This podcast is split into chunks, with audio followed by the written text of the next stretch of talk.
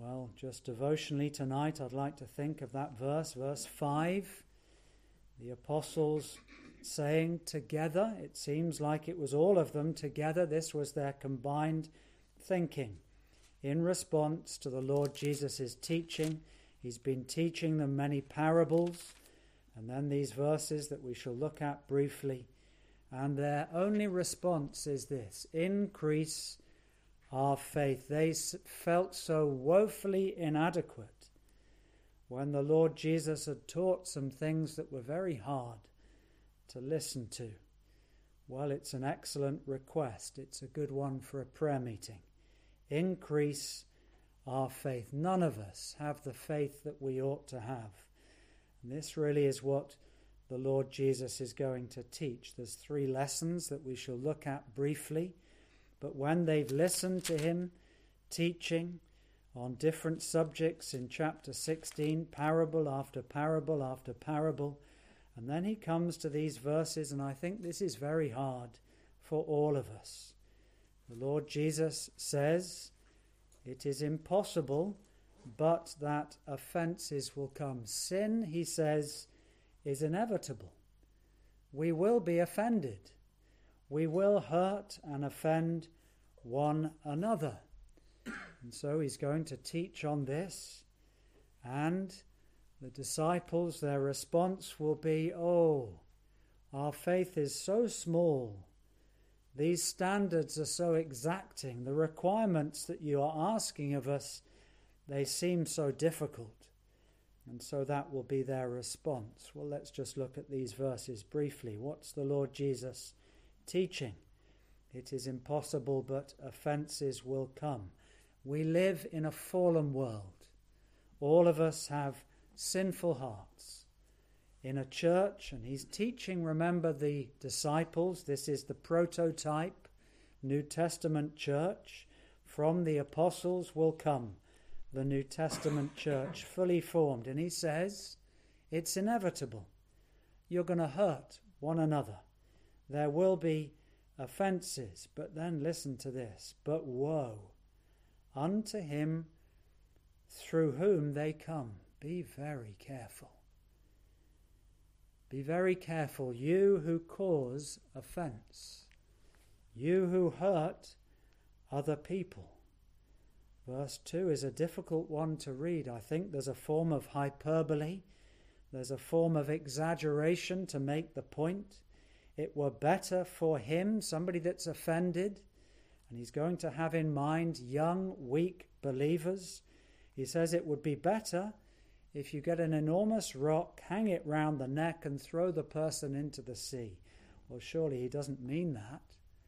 But he's saying that's how serious sin is in the church. That's how we should treat the offender, not the one who's offended. We tend to focus on how I feel, but it's the one that causes the offence. It were better if they were thrown into the sea than that he should offend one of these little ones. Now, that doesn't mean children. The Greek means probably weak young believers. He's probably thinking of the crowd. He's just turned, verse 1, to the disciples alone. It seems as though he turns from the crowd and looks to his disciples specifically, and he's saying, if you will offend one of these little weak young believers. What's this about? This is really about inconsistency in the Christian life. And this is a hard lesson. The Lord Jesus is saying, yes, sin is inevitable. It will happen. There'll be problems between 2 or 3 people. One will offend the other. They'll have words. They'll do something without thinking. They won't work out how they should speak and how they should look and whether they should frown or sigh or not. And the Lord Jesus says, take heed. Verse 3. Take heed. Be very careful. Just watch yourself. If thy brother trespass against thee, rebuke him. Now, I think there's a suggestion here. There are almost 3 levels of sin. I don't want to put sin in different categories. Sin is sin. Sin is grievous. We speak, the Puritans spoke about the seriousness and the sinfulness of sin. But it's almost as though he's saying in a fallen world, there will be sin that we just overlook, that we don't take offense. But then there's a different kind of sin. There's a sin that's really worthy of rebuke. If somebody does say something out of order or does something, then they must be challenged. Matthew 18 teaches that. And if the person repents, shows contrition, doesn't say whether their repentance is genuine, just says if they show some remorse, then that person is to be forgiven. Well, so far so good. All sounds great. But verse 4, here's the difficult bit. And if that happens again and again and again, don't look at the number 7. That's just a figure of speech. If it happens again and again and again, and they keep saying sorry, you are to keep forgiving. That's so difficult, isn't it? To keep forgiving. That person keeps offending me in the community of the Lord's people. And yes, it's inconsistent, it's not right, but the principle of the church is forgiveness. We're saved by grace. We only stand by grace. And therefore, if there is a sin that causes offence that we can't just overlook, if somebody repents, you're to forgive them.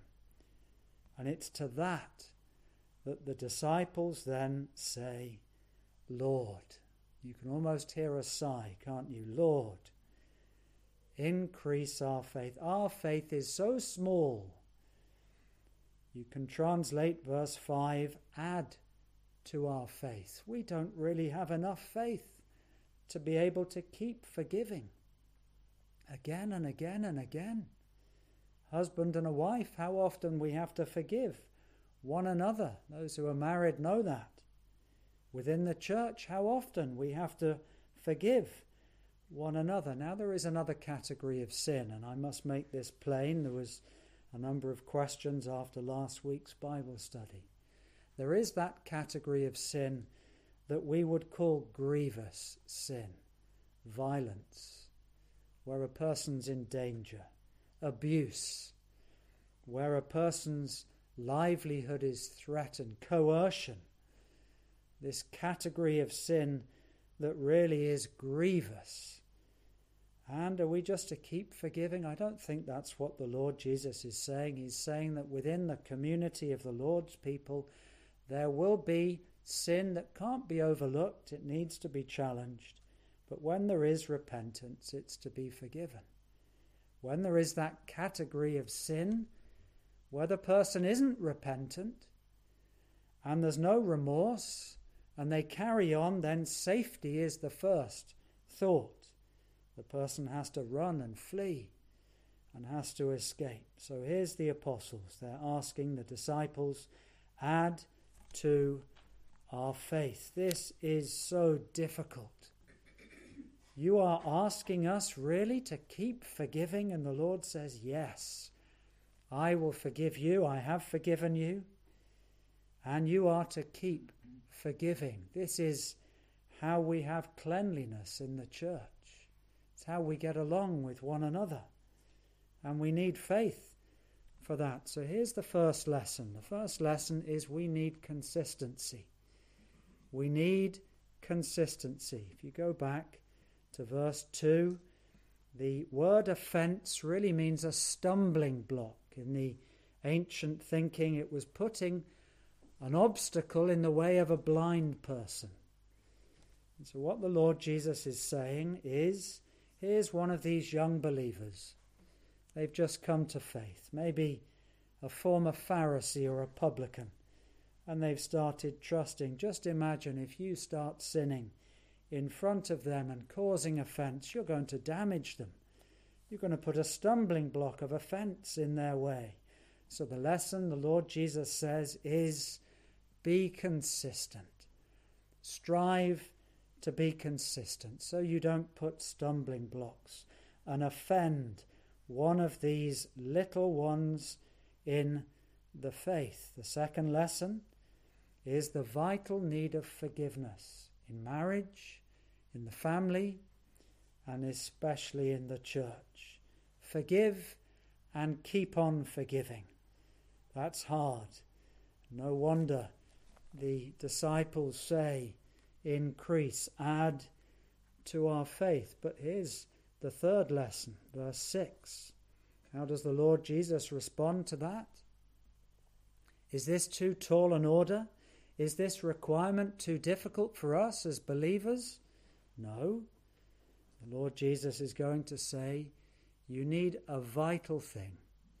And this is really the lesson for us tonight. This is the principle. He gives this little parable of a grain of mustard seed, a picture he often used. You just need a little faith, a little saving faith. You don't need to have big faith. No, you just need a little faith as the size of a mustard seed. And I will grow that faith. I will work within you. And I will enable your faith to grow so that you can keep on forgiving and keep on growing in grace. The apostles think this is the last straw. How are we going to carry on? And the Lord Jesus says, no, you just need a small amount of faith. He gives an illustration and he says, right at the end of verse 10, here's the key point for us tonight. Just remember this. In all of your Christian life, and in the church especially, how are you to think of yourself? You have a servant, he's been working all day, and are you going to ask him to sit down and you prepare the meal? No, you'll ask him to prepare for you, but that's not right. He says, just remember, we are unprofitable, unworthy servants in the church of Jesus Christ. There's no rights. We're all unworthy and we're servants. We're just doing what it's our duty to do. We have done that which was our duty to do. It's our duty to forgive. It's our duty to be humble. If you're going to have growing faith, you need to have growing humility. Small faith, the size of a mustard seed, and humility, that's going to be powerful. That's what will cause your faith to grow so that you can deal with the sin problem in the church, in the family, and in marriage. Is that our attitude? We are just unworthy, unprofitable servants. And to us who've been forgiven much, we must forgive much. Is this too hard? Is it too hard that we should live consistent lives? No, that's our calling. Is it too hard that we should keep on forgiving if somebody repents? No, that's what the Lord is calling us to do. And if we have those two things, and add to that this sense of unworthiness, this lack of entitlement, considering ourselves to be what we are, just unworthy servants, then the Lord will take that mustard seed and he will grow it. Consistent Christian living, a readiness to forgive, a constant attitude of being unworthy servants. Now, is this relevant to prayer tonight? Well, I believe it is. The disciples' request is a good one. How can we pray if we have the opposite, an inconsistent Christian life? You can't pray. There will be no power in prayer if we're living inconsistently, causing stumbling blocks for others. There won't be any power in prayer if we're not ready to forgive, to overlook.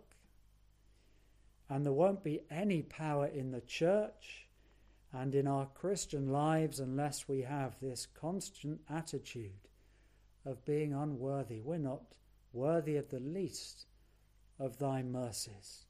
Lord, increase our faith. Aren't those three lessons that we can take tonight? This is the attitude that we need as we come in prayer. May the Lord help us to apply these difficult things to our lives. Isn't this what Christ is teaching? So that we might be pleasing unto him. Let's have our second hymn this evening.